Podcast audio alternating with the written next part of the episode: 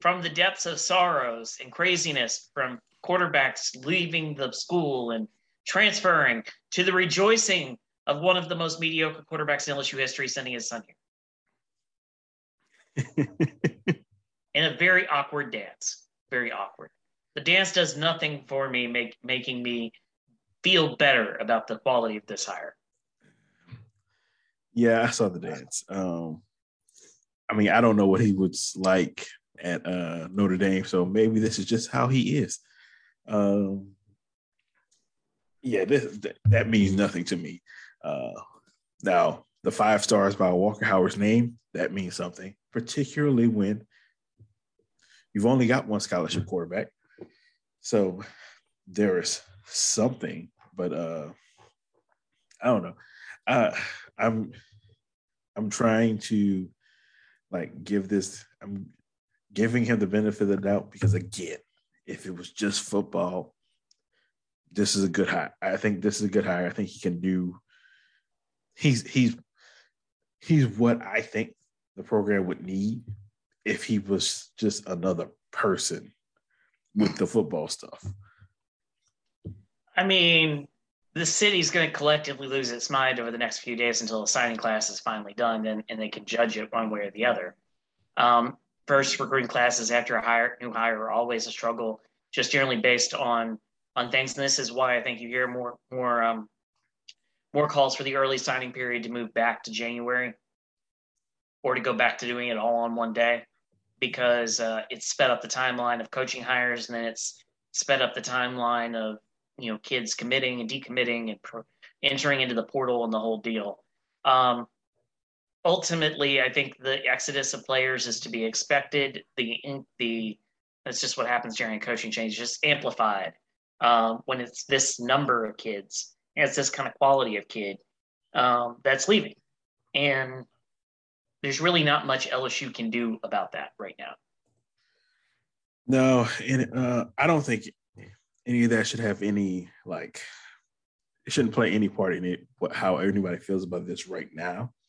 Um, and actually, as far as I can see, um, everybody kind of fell in line on this real quick because you know when when he got announced, the second he got announced, all the reactions I saw were overwhelmingly negative. And within like two hours, you just started seeing people fall in line. I'm not there. There are people that were like enthusiastic the whole time, or were like neutral at the beginning and slowly came around after hearing more and more things. But uh, there were people that were overwhelmingly negative that they just fell in line behind everybody else. We're like the outliers. And I'm not necessarily trying to be negative. I just have negative tiger. I just have reservations about this this dude. I but I think I think if he does the things that he's done everywhere else, he will he will be successful. Chad, do you know why Saban is like Saban was burning people out at the end of his time here at LSU? Like there was administrative people who were just ready to ready to move on.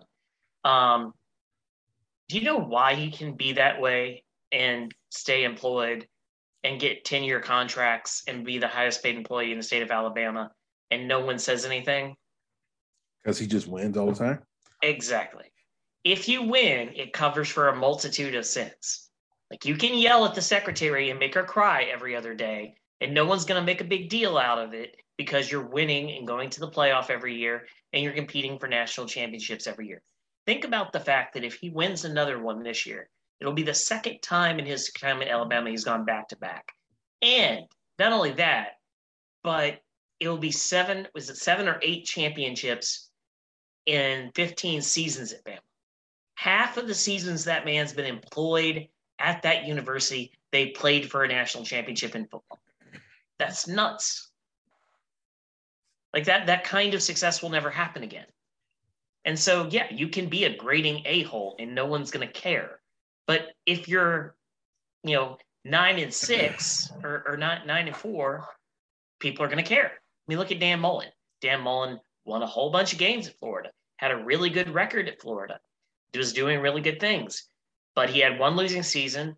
and things kind of started to fall apart around him with the university and the administration taking a, you know, checking out on him basically, and they made a change.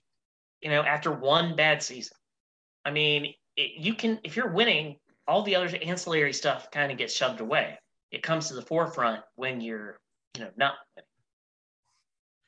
I think that's the that's the gamble. I mean, that's the gamble with any uh, coaching change. Is are you going to get somebody? Are you going to replace the person you're letting go with somebody that's going to be a winner? And I think the thought with this particular hire is this guy with all of the skins on the wall, with all of his organizational skills and his being touted as a very good coach and not just a good coach.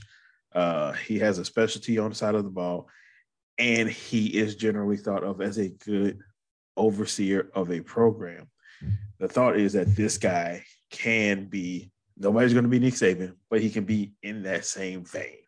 That is the gamble on this hire.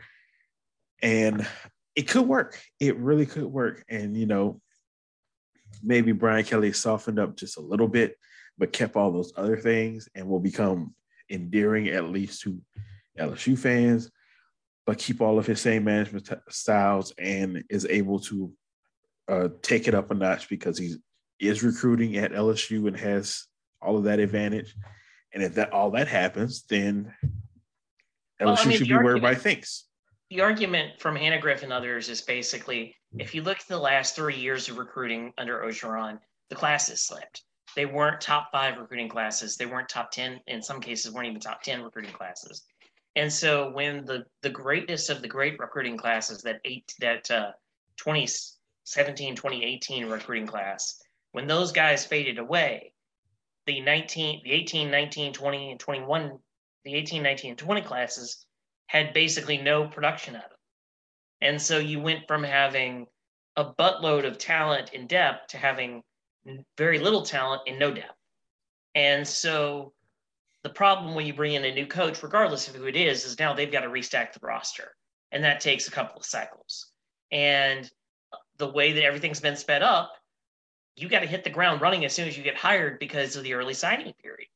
And I just don't see a way for him to put together a top 15 recruiting class or a top 10 recruiting class out of this cycle.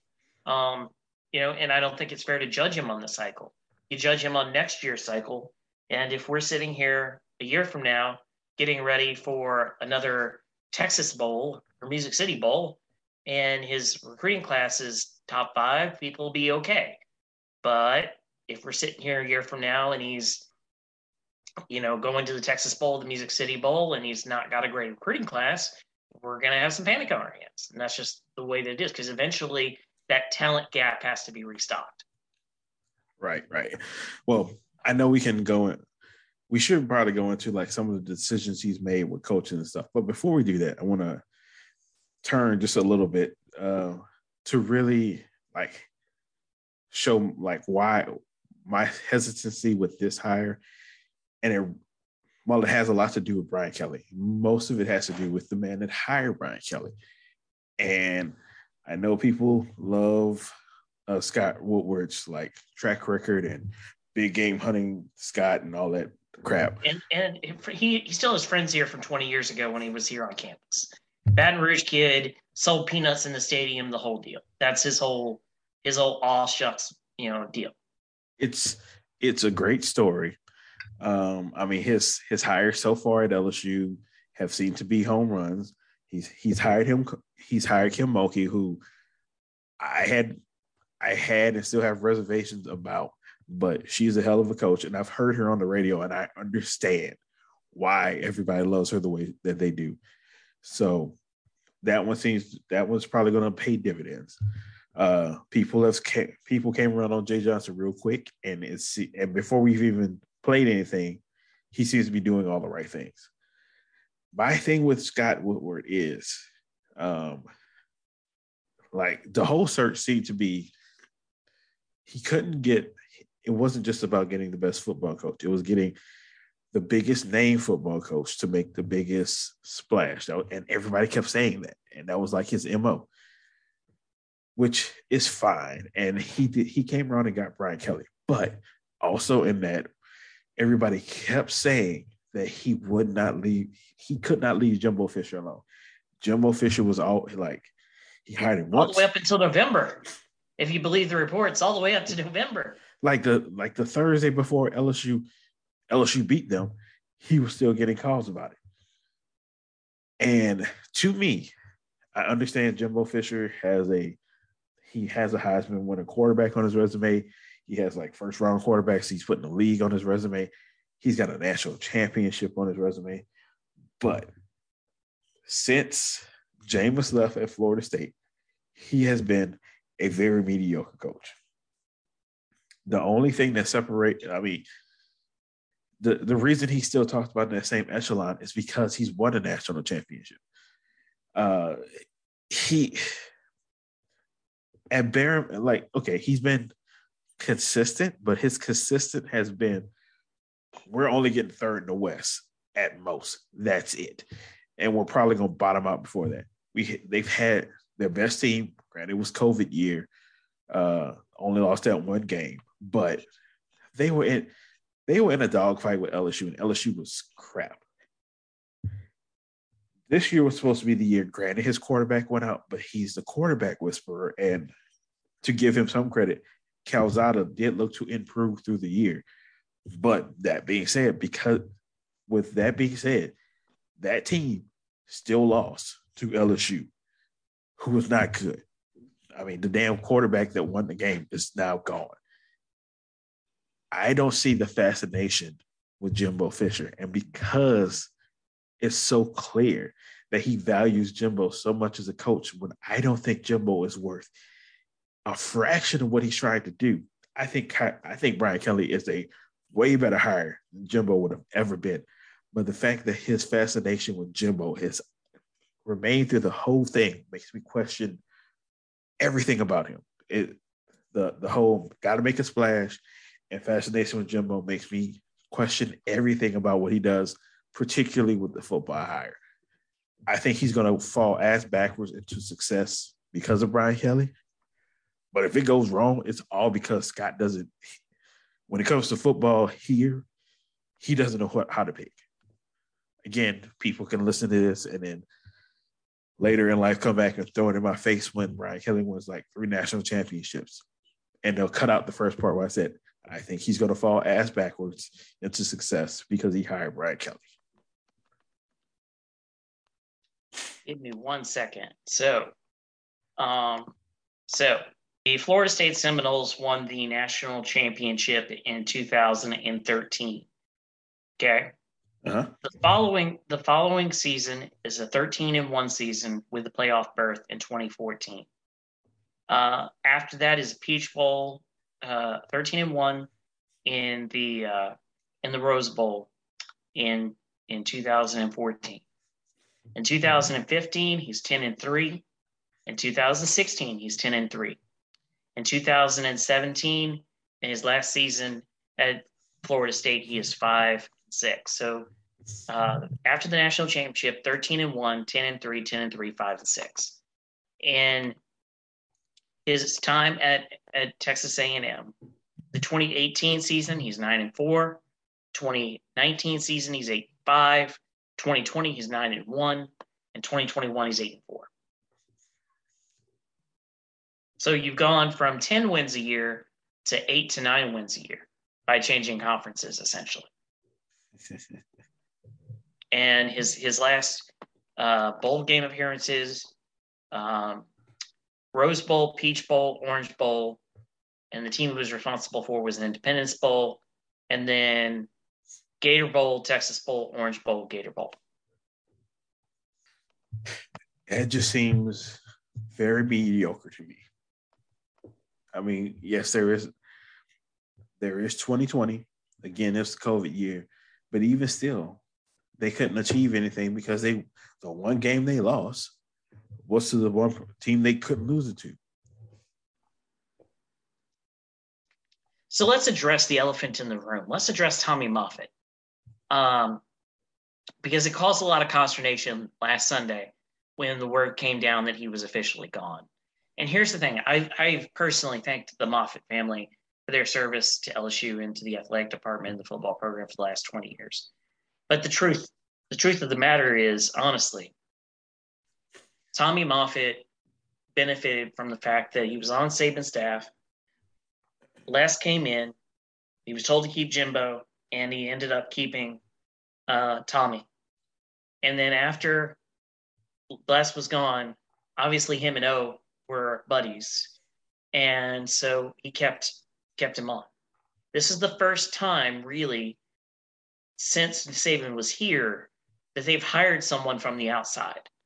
Like, yeah, they hired they hired uh, Miles from Oklahoma State, but they hired him with like regulations. Like, you have to keep Jimbo, you have to keep this guy, you have to keep that guy.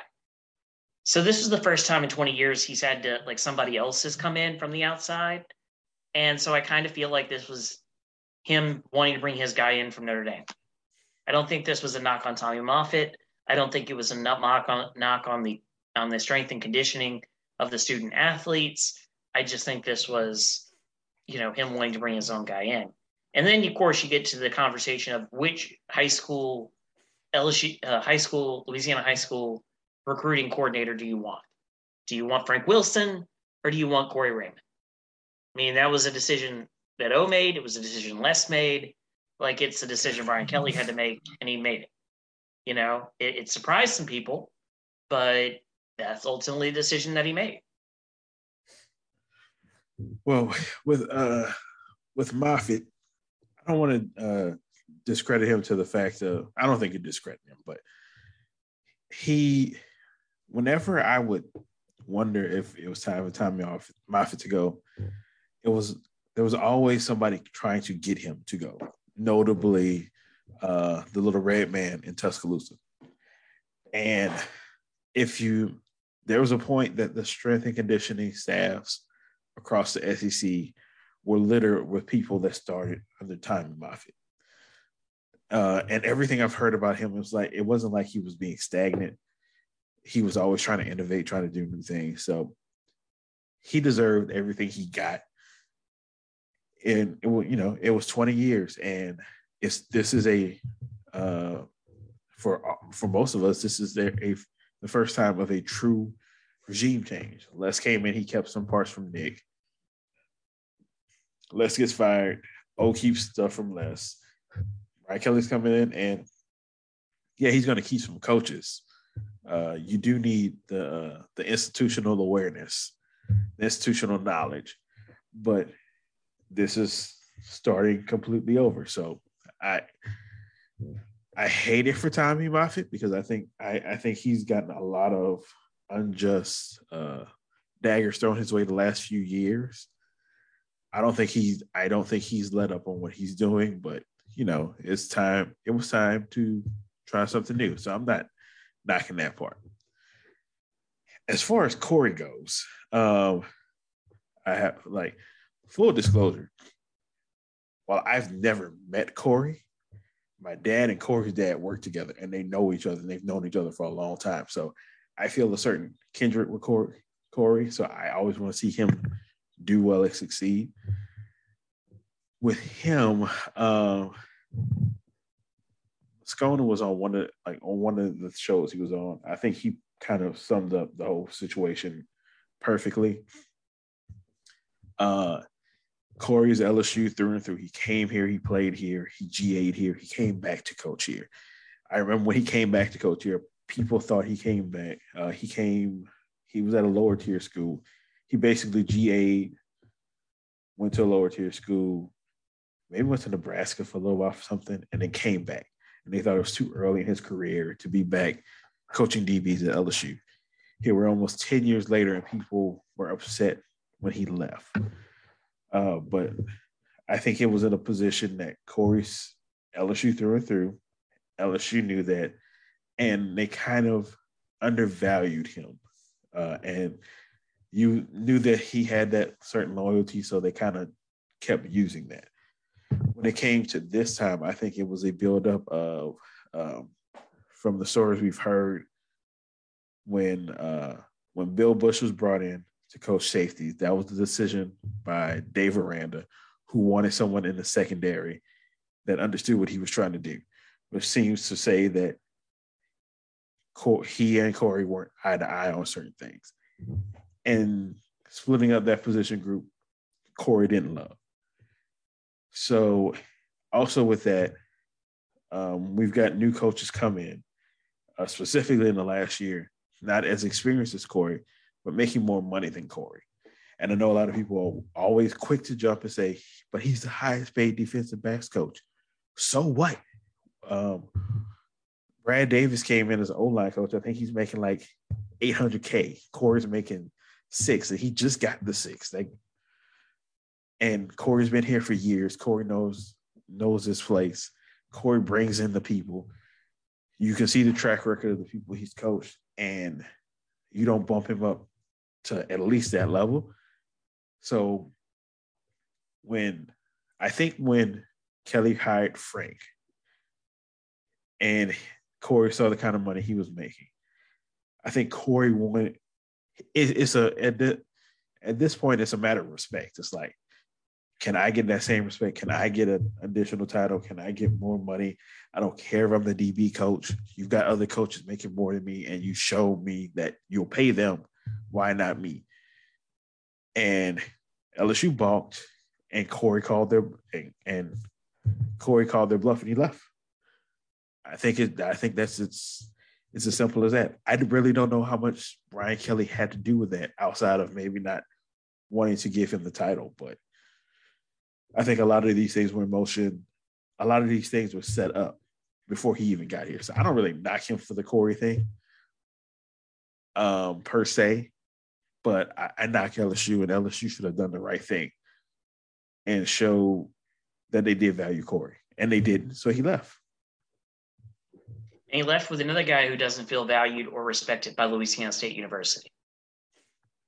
Yeah. Um, if y'all didn't know, whenever we play Florida, Billy Napier is going to go out of his way to show you that you made the wrong move by not hiring him. It couldn't work out. It could work out. It could not. It could. We don't know how this is going to turn out.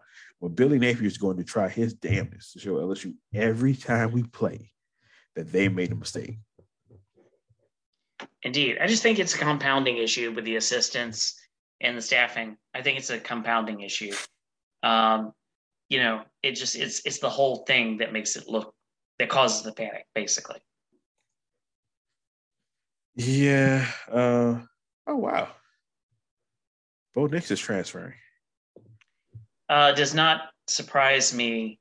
Generally uh, speaking, the reason that uh, TJ Finley is at Auburn is because of uh, you know they they expressed the new staff expressed a desire to have him start. So and the fact that he started the Alabama game um, just kind of signaled to me that they were kind of done with Bo.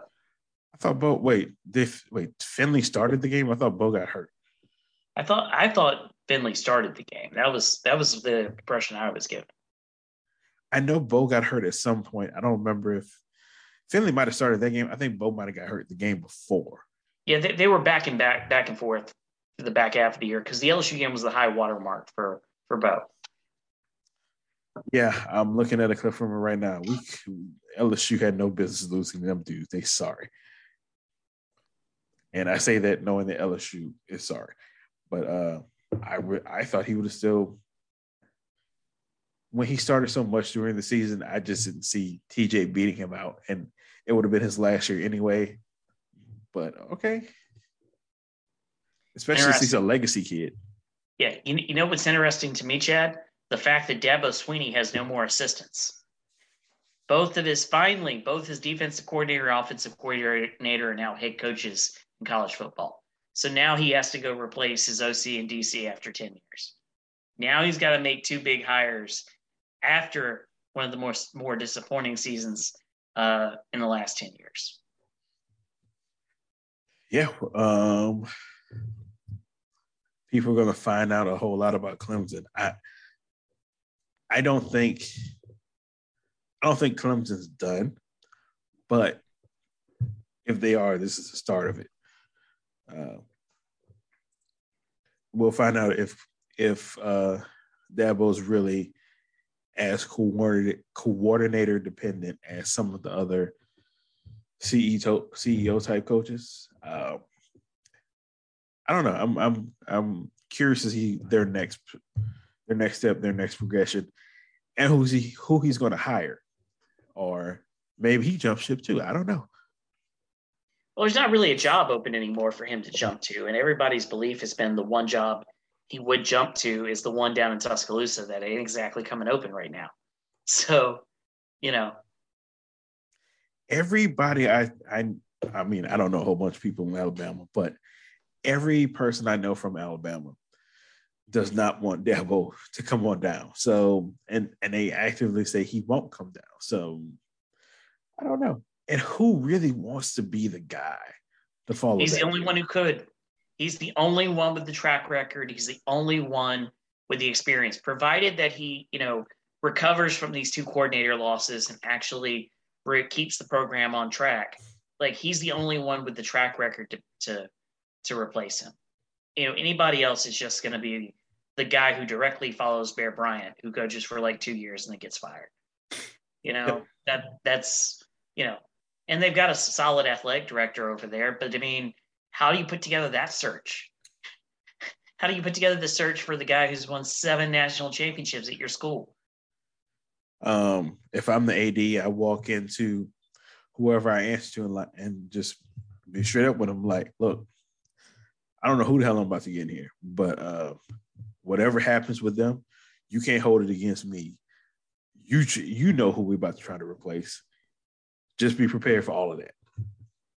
Well, we could also be in the very tricky situation of Nick Saban choosing his own replacement, um, because Saban could potentially become athletic director after he retires. So knowing that he recommended that uh, Houston Nutt take the LSU job once he left, I'll take that bet. Come on. Hey, Houston would have worked out here to a certain extent. I mean, that was when Houston was in his heyday and he was recruiting Darren McFadden and and Felix Jones and those type of Casey Dick and those kind of athletes. So so he had that that one time, and then what happened after that? And those Ole Miss teams were kind of competitive. Um, need I remind you how the LSU Ole Miss game ended in 2011? His uh, swan uh, 70 song. nothing. Oh yeah, uh, it should have been more than that because Mettenberger scored. And he, and he nailed kneeled on the one yard line four times. Yeah, a- after he scored, and they and they said he didn't score. Les was like, "That's too much," and he made him kneel it out four times, which is way worse than actually scoring. Indeed.